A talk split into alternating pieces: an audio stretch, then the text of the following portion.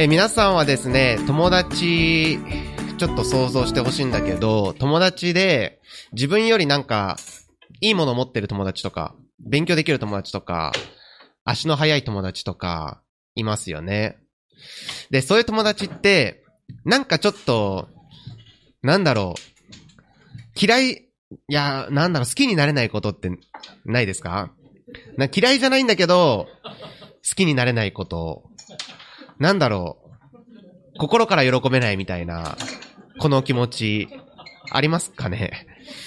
まあ僕はですね、あの、小学生の時に、隣の友達がですね、なんかすごいかっこいい定規持ってたのね。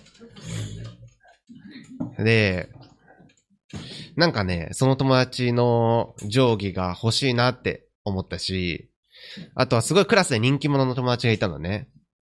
で、なんか友達なんだけど、なんか、なんか好きになれないというか、なんて言ったらいいんでしょうね、この気持ち。名前をつけてほしいんですけど。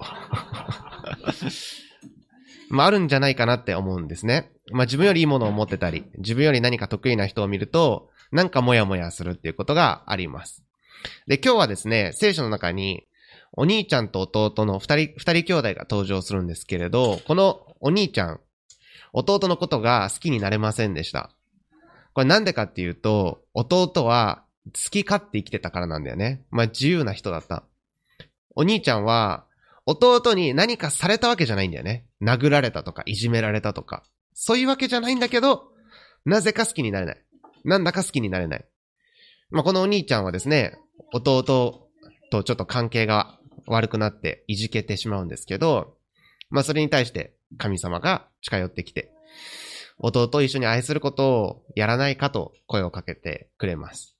まあ、僕たちもですね、愛しにくい友達や愛せない友達、別に相手が悪いことをしたわけじゃないんだけど、まあ、あるいはね、悪いことをしてくる友達もいます。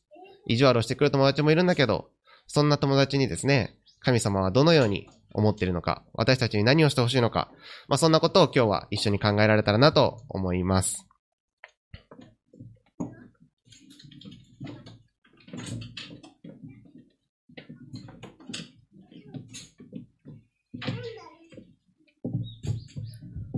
本日の聖書をお読みします。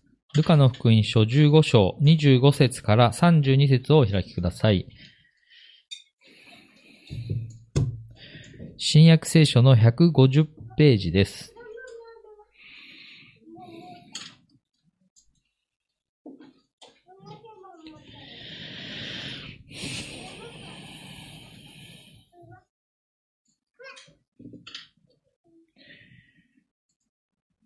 ルカの福音書15章25節から32節までをお読みします。ところで、兄息子は畑にいたが、帰ってきて家に近づくと音楽や踊りの音が聞こえてきた。それでしもべの一人を呼んで、これは一体、ね、何事かと尋ねた。しもべは彼に言った。あなたのご兄弟がお帰りになりました。無事な姿でお迎えしたので、お父様が肥えた子牛をほほられたのです。すると兄は怒って家に入ろうともしなかった。それで父が出てきて彼をなだめた。しかし兄は父に答えた。ご覧ください。長年の間、私はお父さんにお仕えし、あなたの戒めを破ったことは一度もありません。その私には友達と楽しむようにと小ヤギ一匹くださったこともありません。それなのに、遊女と一緒にお父さんの財産を食いつぶした息子が帰ってくると、そんな息子のために肥えた子牛をほほふられるとは。父は彼に言った。子よ、お前はいつも私と一緒にいる。私のものは全部お前のものだ。だが、お前の弟は死んでいたのに生き返り、いなくなっていたのに見つかったのだから、喜び祝うのは当然ではないか。愛を感じない人へと題しまして、水なしスタッフよりメッセージをお願いします。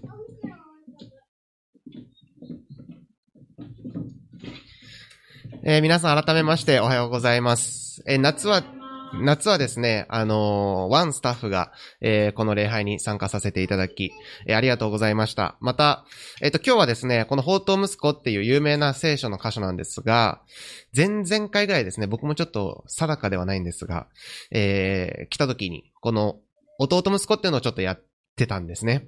まあ、なので今日は兄息子に、えー焦点を当てていきたいなと思っています。まあ、前、前回の、もうはるか半年以上前なんじゃないかなと思うんで、えーこの兄息子に入る前に弟息子に何があったのかっていうのを、えー言いますと、えー弟はお、お父さんの財産半分を持って、遊びほうけて、ボロボロになって帰ってきた。というのが、あの前回のお話です。え、今回はですね、これを受けてお兄ちゃんにちょっと焦点を当て当てていきたいなって思うんですけれども、私たちはですね、神様の愛を感じない時っていうのがあるんじゃないかなと思います。もうバンバン神様の愛を感じれたらいいんだけど、まあ、そんな日、そ、そんな日が毎日あるわけじゃないと思うんだよね。朝起きて、もうめっちゃ神様自分のこと愛してるって思うことって、あんまな、あんまないよねとか言ったら、ある人もいると思うんですけど、まあ、ない人もいると思うんですね。あるいは、賛美の中で、ああ、神様は本当に自分のことを愛してくれてるなって思う時もありますし、でも、ああ、神様は本当に自分を愛してくれてるんだろうかと不安になる時もあります。まあ、こう、アップダウンがあると思うんですが、それがね、あの、1日2日ぐらいだったらいいんですけど、まあ、1週間になったり、2週間になったり、1ヶ月になっていくと、まあ、僕たちは結構、心が苦しくなってくる。ああ、本当に神様は自分を愛してるんだろうかと思ったりもします。まあ、もしかしたら、そんな、今ですね、長い間、神様が自分を愛してるんだろうかと不安になる人も、この中にはいるかもしれません。まあ、ただですね、神様の愛が感じられないというのは、神様が愛をし愛してないわけじゃないんだよね。神様の愛がストップしてるわけではありません。まあ、命をかけてまで、あなたを愛すると言った神様が、気分で愛してこないんだよね。今日や、今日めんどくさいから愛さないとか、はしてこないんですね。もういつも溢れるばかりの愛を注いでくれている。じゃあ、僕たちが神様の愛を感じないとしたら、神様の愛がストップしてるんじゃなくて、自分たちが神様の愛をストップさせているっていうことがあるんだよね。まあ、今日お読みした兄息子は神様の愛を感じることができない一人でした。25節を読むとこう書かれてあります。ところで兄息子は畑にいたが、帰ってきて家に近づくと音楽や踊りの音が聞こえてきた。お兄ちゃんは仕事から帰ってくるんですが、帰ってくると家の中からは音楽や踊りの音が聞こえてきます。そして、26節27節読みます。それでしもべの一人を呼んで、これは一体何事かと尋ねた。しもべは彼に言った。あなたのご兄弟がお帰りになりました。無事な姿でお迎えしたので、お父様が肥えた子牛をほふられたのです。まあ、自分が一生懸命働いて帰ってきた日、家はパーティー状態だったんだよね。えーお兄ちゃんブチ切れます、ここで。まあ、皆さんもですね、あの、あると思うんですね。仕事ですごい疲れた日。部活ですごい疲れた日。電車に乗ると、あのーミッキーの袋をいっぱい持った団体が、しかも椅子に座ってる。で、すごい大きな声で喋ってる。自分すごい疲れてるのに。で、この人たち遊んで帰ってきてるのに。で、しかもまだ楽しそう。なんとかマウンテンがどうとか、なんたらかんたらがなんだとか言ってる。私は仕事で疲れて帰ってきてるのに。この人たちは遊んで帰ってきて、しかも座ってるなんて。って、まあ思ったりすると思うんですね。まあ私たちは自分がですね、疲れてる時、まあイライラしてる時、まあ気分が乗らない時ですね、幸せそうな人を見ると、なぜかさらにイライラが増すという、えー生き物のようなんですね。まあ兄も、兄もですね、仕事からすごい疲れて帰ってきたと思ったら、家からですね、なんか音が聞こえて、音楽が聞こえてくるわけですね。で、もうまさに、なんでしょう、パーティーが開かれている。そんな状況です。そこで、しもべの一人を呼んで、言います。何事かと尋ねます。すると、兄、兄は、兄にですね、このしもべは、あなたの兄弟がお帰りになったので、お父様がパーティーを開いていますって言ったんですね。まあ、ただ、ちょっと想像してほしいんですけれども、このお兄ちゃん、今日パーティーが開かれるということを知っていたのか知らなかったのか。まあ、その辺をちょっとですね、確認したいと思います。え、ルカの福音書の15章の20節を読むと、こう書いてあります。これはですね、弟息子がお、お父さんと出会うシーンなんですけれども、20節こうして彼は立ち上がって自分の父の元へ向かった。ところがまだ家までは遠かったのに、父親は彼を見つけて、かわいそうに思い、駆け寄ってきて彼の首を抱き、口づけした。前回この弟息子を話した時にちょっと触れたんですけれども、父はですね、遠いところまで行って弟を迎えています。まあ今みたいにビジネスホテルありませんし、コンビニエンスストアありません。スーパーもそんなにありません。そんなにとか一個もありません。まあなので、まあ何日かかけて旅をするならば、それなりの準備が必要なんですね。え、そして、ご飯を持つ人がいます。3日分のご飯を持つ人。で、この3日分のご飯、まあ、例えば3日だったらね、3日分のご飯を持つ人。で、そしたら3日分のご飯を持つ、人のご飯を持つ人っていうのが必要なわけだよね。で、こう、テントを持つ人。テントを持つ人の荷物を持つ人。ま、って言ってですね、どんどんこう行列が長くなっていきます。まあ、皆さんがですね、日本、あの、小学校5、6年生ぐらいだとやる大名行列っていうのがあるんですけど、まあ、まさにそんな感じだったと思います。父は遠くまで迎えに行っているんですね。ということはこれ、結構な準備があったと思われます。だとしたらですね、この弟を探しに行くプロジェクトっていうのは、兄は知っていたはずなんですね。家がなんかバタバタしている。で、何日かいないわけですよね。プロジェクトに出て行った人たちは。で、家に帰ってきた時に、どんちゃん騒ぎになってるってことは、そういうことですよね。プロジェクトの成功があったっていうことだと思うんですね。まあ、さらに、このお父さんはきっと、お兄ちゃんに一緒に行かないかって声をかけていたと思います。まあ、なぜなら、まあ、こう、父が動くっていうのは最終手段であって、まあ、基本的にはですね、兄弟が、兄弟の責任を持って動くっていうのが一般だった、一般的だからなんですね。まあ、ヨセフの物語、ちょっと知らない人もいると思うんですけど、ヨセフが、あの、外国に売られてですね、お父さんがヨセフに会いたいって言った時、お兄ちゃんたちが行くんですね。お父さんは行きません。であるんだったら、このお兄ちゃん、行くべきだったんですね、まず。このプロジェクトが始まる前に。でも、お父さんが、行かないかって、言ってくれないわかんない。声かけたか、いなくて寂しいなって言ったかわかんないですけど、自分が行くべきだったけど行かない。で、父が行く。で、声をかけられる。私は畑に行きます。と言って、何日か経った夜、帰ってくると、どんちゃん騒ぎなんですね。まあそう考えると、この、弟帰還プロジェクトを知っていた兄は、家に帰ってきたとき、ああ、成功したんだなって思ったんだと思うんですよ。にもかかわらずこのお兄ちゃん、しもべを呼んでですね、これは一体何事かって尋ねる。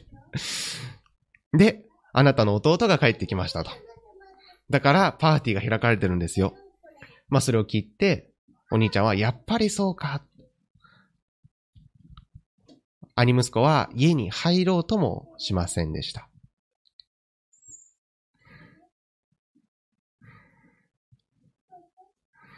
まあ、なぜ彼はこんなに怒っているのか。なぜ家に入らないのか。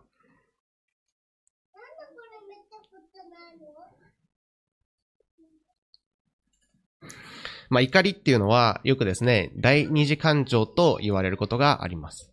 まあ、つまり怒りっていうのは自分が今何を思ってるのか教えてくれるものなんですね。まあ、それの多くは不安であったり、悲しみであったり、苦しみであったり、痛み、恥というのが私たちに怒りを起こさせます。まあ、なので、自分がイライラしてるとき、怒ってるときはですね、まあ、自分はな今何を思ってるのかってちょっと問い直してみるといいんですね。まあ、怒りっていうのは、あの、怒っても罪を犯してはなりませんって聖書は言うんですけど、怒っても、それをですね、コントロールしないといけないんですね。怒、怒りに身を任せると大体誰かを傷つけたり、何かを傷つけたりするので、怒りっていうのは、あの、別に抑え込む必要はないんですけれども、自分は今何を思ってるのか。ああ、これが悲しいんだな。ああ、これが不安なんだな。ああ、これが恥ずかしかったんだな。まあそのように私たちに教えてくれます。まあ僕もですね、あの、こういう働きをしてるんですけれども、まあある時めちゃめちゃイライラしてですね、その日夜眠れないぐらいイライラした。人生に一回しかないんですけど、た、しかもた、た、そんな大きなことじゃない。で、何をこんなにイライラしてるんだろうって思ったら、まあある人の一言が、に僕はイライラしてたんですけど、まあなんでイライラしてたのかって、まあ夜、夜な夜なですね、寝れない中考えていたら、あ、あの人は自分のことを大切にしてくれてないんだっていうのが、その人のたった一言から感じたからだったんですね。まあ、この兄息子はなぜイライラしてたのかというと、まあ、不安だったから。自分は大切にされているんだろうか自分は神様に愛されているんだろうかと、まあ、い不安だったので、彼はイライラしていたんですね。自分はこんだけやってるのに、神様は何もしてくれない。自分はこんだけ祈ってるのに、祈りに応えてくれない。自分は奉仕をしてるのに、教会に行ってるのに。あなたがやりなさいって言ったことをやってるのに、何も変わらない。本当に神は自分を愛してくれてるんだろうか。29節30節を読むと、彼はこのように言います。ご覧ください。長年の間私はお父さんにお仕えし、あなたの戒めを破ったことは一度もありません。その私には友達と楽しむようにと小ヤギ一匹くださったこともありません。それなのに、遊女と一緒にお父さんの財産を食い潰した息子が帰ってくると、そんな息子のために肥えた子牛をほふられるとは。彼は、父に向かって、あなたの息子はと言います。あ、えっと、そんな息子っていうのはですね、30節のそんな息子っていうのは、第3版だとあなたの息子っていうふうに訳されてるんですけど、あなたの息子のためには。まあ、つまり彼はですね、もう怒り狂った挙句、私の弟ではなく、あなたの息子と呼ぶようになります。あなたの戒め。とうと彼は、自らの父を私の父ではなく、あなたと呼ぶようになります。彼は、こんだけ働いてんのに、私に友達と遊ぶために、小ヤギ一匹もくださらないんだって。まあ、友達いたのかなって 思いますけど、毎日働いてて、こんな、こんな性格だったらって言ったらあれですけどこんな感じだったら友達いたのかなと思うんですけど、友達のために小ヤギ一匹もくれないんだって、彼は怒っていたんですね。まあ、つまり、父の態度が自分を本当に愛してるのかわからない。と訴えています。ただ、12節ちょっと戻っていただいて、えー、この物語の始まりですね。12節を読むと、こういう風に書いてあります。弟の方が父に、お父さんの財産、お父さん財産のうち私がいただく分をくださいと言った。それで、父は財産を二人に分けてやった。まあ、ここ読むとですね、お兄ちゃん財産もらってるんですね。まあ、なので、なんでしょう。彼の言い分っていうのは半分間違っているというか、まあ、なんでこうなっちゃってるのかというと、彼は、もう財産半分もらってるので、働かなくてよかったと思うんですね。まあ、もっと、まあ、それはそう、しもべがいますから。まあ、当時はしもべたちが働いて、え、それをお金をもらうっていう生活をしてるわけですよね。まあ、なので弟息子は、財産がなくなった時、帰って父のところに行こう。あそこにはパンがあり余ってる雇い人が大勢いるではないかと。雇い人の一人にしてもらおうって。や、彼は言うんで、弟は言うんですね。でもこのお兄ちゃん、財産めっちゃ持ってんのに、まさかの雇い人の一人かのように働いてるんですね。まあ、なぜこれが起きてるのか。きっとですね、このお兄ちゃん、まあ、ちょっと畑でも見に行こうって思った日があったと思うんですね。で、見に行く。で、こう、何ですか？か、かまかなんかわかんないですけど、まあみんなが働いてるのを見て、まあちょっと自分も働いてみる。あ、汗流すの悪くないなって 思って、明日もちょっと行ってみようかなと思って行き始める。そして次の日も、まあ悪くないなと思って行き始める。まあ彼は最初、自らの気持ちで奉仕をしたり、働きに出て行ってたと思うんですけれども、いつしかそれが、これをやってないあいつはダメだ。これをやってるんだったら、自分は報酬をもらうべきだ。って思い始めていったんですね。まあ自分の正しさを彼は神様に主張するようになります。こういう風に愛してくれないと嫌だ。こういう風に答えてくれないと嫌だ。これだけやってるんだから、こうしてくれないと、それを私は受け取らない。つまり神様は無条件に私たちに溢れるばかりの愛を注いでいるんだけれども、私たちがそれでは受け、それは受け取りません。この方法でしか受け取りません。と言って、神様の愛を限定化して、そこに流れてこないものは受け取らないという、そんな姿になっていってしまいました。まあ自分で正しさを判断することや善悪を見極めることを聖書は罪だと言うんですね。自分でこれが正しい。それは間違ってる。と、神様が決めるべきことなのに、自らが決めていくこと。まあそれを聖書は罪だと言います。弟息子は、この道が正しいんだって自分を信じて進んでいって罪を犯します。兄息子はこれが正しいんだと言って畑に向かって罪を犯していたんですね。そして、二人とも愛がわからなくなっていきました。この兄息子が本当にするべきことは何だったのか。彼が神様の愛を感じるためにするべきことは何だったのか。それは、父の御心を行うことでした。それはどういうことか。弟を探しに行くことだったんですね。あなたの息子は、遊女と一緒に財産を食いつぶした。情報は耳に入っていました。自分の弟がどんな状況にあるのか。まあ、父もですね、心配になって探しに行ってるので、情報が入っていたと思うんですね。でも彼は、そんな生き方間違ってる。自分が正しいんだ。そして自分が愛されるべきで、自分がパーティーを開かれるべきなんだ。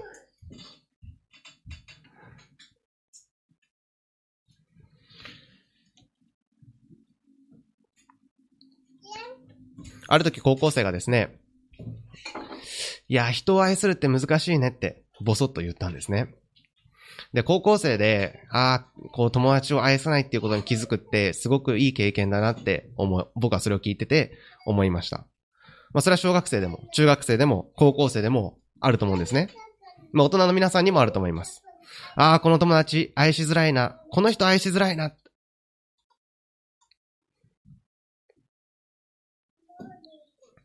でも私たちが神様の愛をどのようにして知ることができるのかというと、人を愛したとき、私たちは人を愛そうとチャレンジしたとき、ああ、神様が自分を愛してくれてるんだっていうことを知るんですね。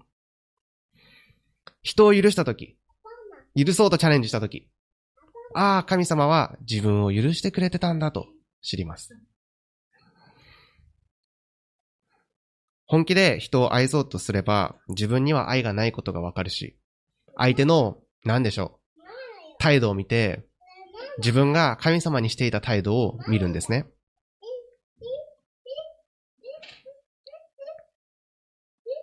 しかし私たちが愛に生きようとチャレンジするとき、神様は何と自分を愛してくれていたんだろうかと、人を許そうとチャレンジするとき、神は何と私を許してくれていたんだろうかと知ります。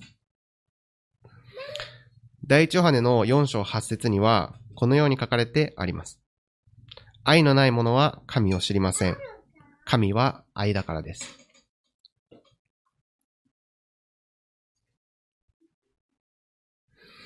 兄息子は、神様の愛を知っていながら、財産を手にしながら、畑を毎日行き来する日々を繰り返していました。誰かを愛することもせず、自分は父に愛されていないんだと怒り散らし、自分の正しさをぶつけ、もっとくれもっとくれ、これをくれ、こうしてほしい。まあそのように怒っていたんですね。28節の後半にはこう書かれてあります。それで父が出てきて彼をなだめた。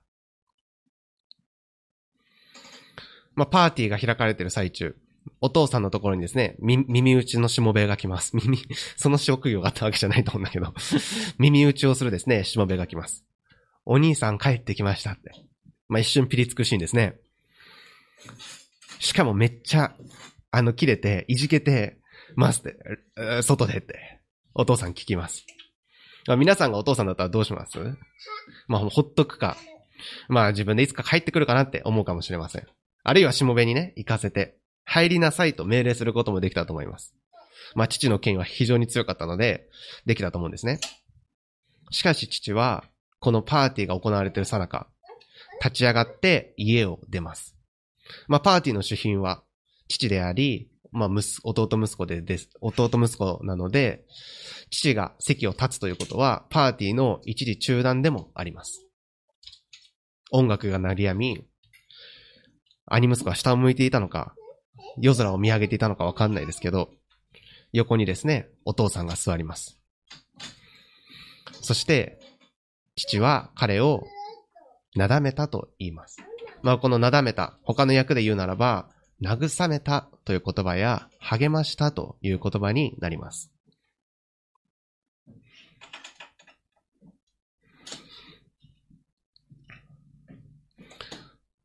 父は彼を叱ることもなく、命令することもなく、横に座って、我が子よ、どうしたんだ？って。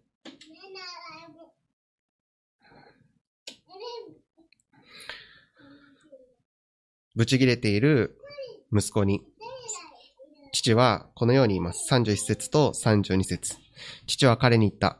子よ、お前はいつも私と一緒にいる。私のものは全部お前のものだ。だが、お前の弟は死んでいたのに生き返り、いなくなっていたのに見つかったのだから、喜び祝うのは当然ではないか。あなたの息子と怒っていた、おと、兄、兄に対し、父は、お前の息子、あ、お前の弟、と言うんですね。あなたの愛するべき弟。あなたのただ一人の弟。あなたが許さなければいけない人。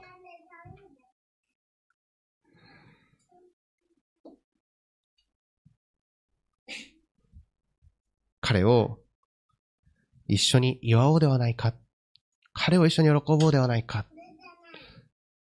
父は兄にチャレンジします。あなたはもう私のすべてを持っている。私のものは全部お前のものだから。財産は持ってるじゃないか。愛するための財産は全部持ってるじゃないか。もう畑を毎日行き来して自分のために生きる人生ではなく、その財産は愛する人のために、喜ぶために使おうではないか。私があなたにあげたのはお金だけじゃない。土地だけじゃない。人を喜ぶ心も、人を愛する心も、私はあなたにあげている。私の喜ぶものを喜び、私の愛するものを愛してほしい。そのために、共に祝おうではないかと、父は兄に声をかけます。私たちの周りにも、許せない人や愛せない人、祈っても変わらない人、関わっても仕方のないと思える人がたくさんいます。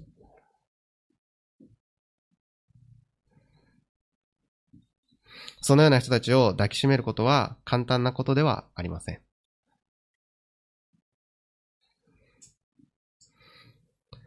しかし、イエス・キリストはこの例え話を通し、私たちに、あなたも私の側に立ってほしい。あなたも父が喜ぶものを喜んでほしい。愛される側ではなく、愛する側に立とう。許される側だけではなく、許す側に立とうと招いているんですね。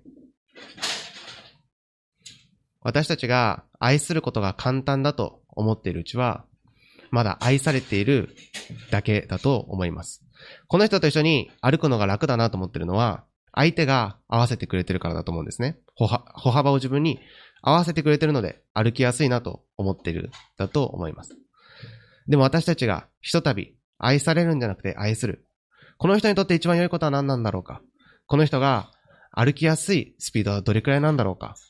私たちが合わせていくとき、相手は、まあ、本当に愛されていることを知っていきます。なぜこの箇所が私たちを父の側に立たせようという招きなのかというと、この物語の15章1節始まりにこう書いてあるからです。1節から3節をちょっと読みますね。15章の1節から3節さて、主税人たちや罪人たちが皆話を聞こうとしてイエスの近くにやってきた。するとパリサイ人たち立法学者たちが、この人は罪人たちを受け入れて一緒に食事をしていると文句を言った。そこでイエスは彼らにこのような例えを話された。この話の、なぜこの話が始まったのかというと、イエス様のもとに主税人や罪人と呼ばれる人たちが集まってきます。まあ、一番イエス様の近くにいたのはそういう人たちだったんですね。そしたらそのちょっと後ろにですね、パリサイ人立法学者たちが集まってきます。で、彼らが文句を言ったんですね。この人は罪人たちと一緒に生きてるではないかって。一緒にご飯を食べてるではないかっていう文句を言ったんですね。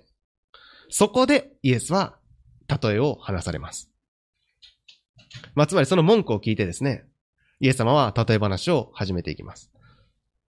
まあ、最初は羊の話、えーそして銀貨の話、まあ、そういう風になっていくんですけれども、法と息子の話に入ったとき、弟は神の財産を食いつぶしても愛されてるんだというメッセージをイエスは伝えます。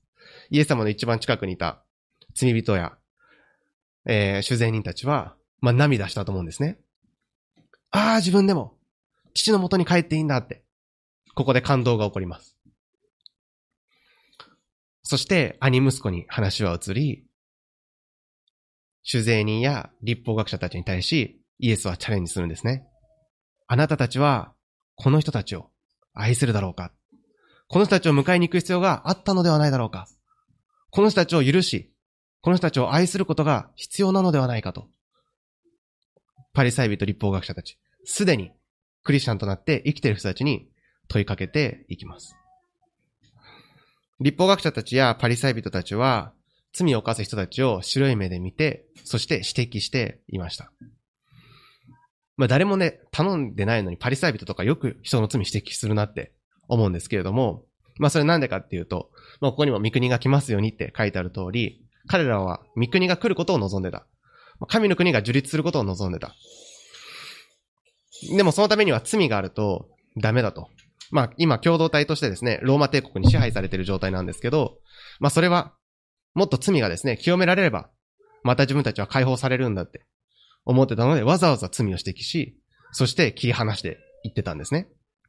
でもイエス様は、そんなパリサイ人や立法学者たちに対し、あなたはすでに愛する財産も持っているし、神様を深く知っているであるんだったら、それはあなたが豊かになる畑に通うのではなく、むしろ失われたものを探しに出ていくべきなんじゃないだろうか。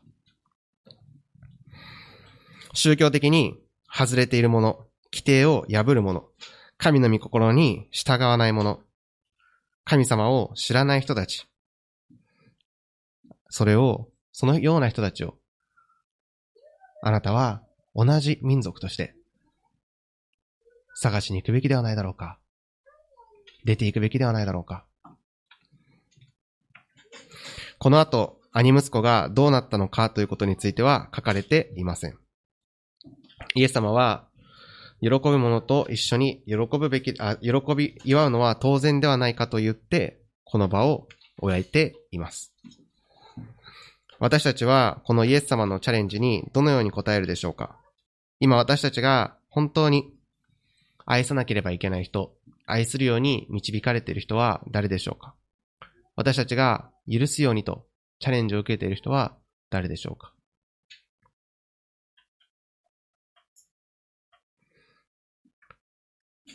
私たちは誰かを愛するとき、愛されていることを深く知り、誰かを許すとき、自分はもっと許されているんだということを知ります。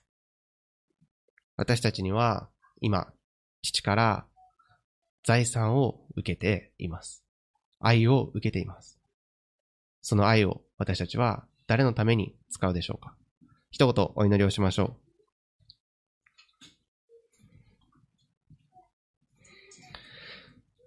父は彼に言った。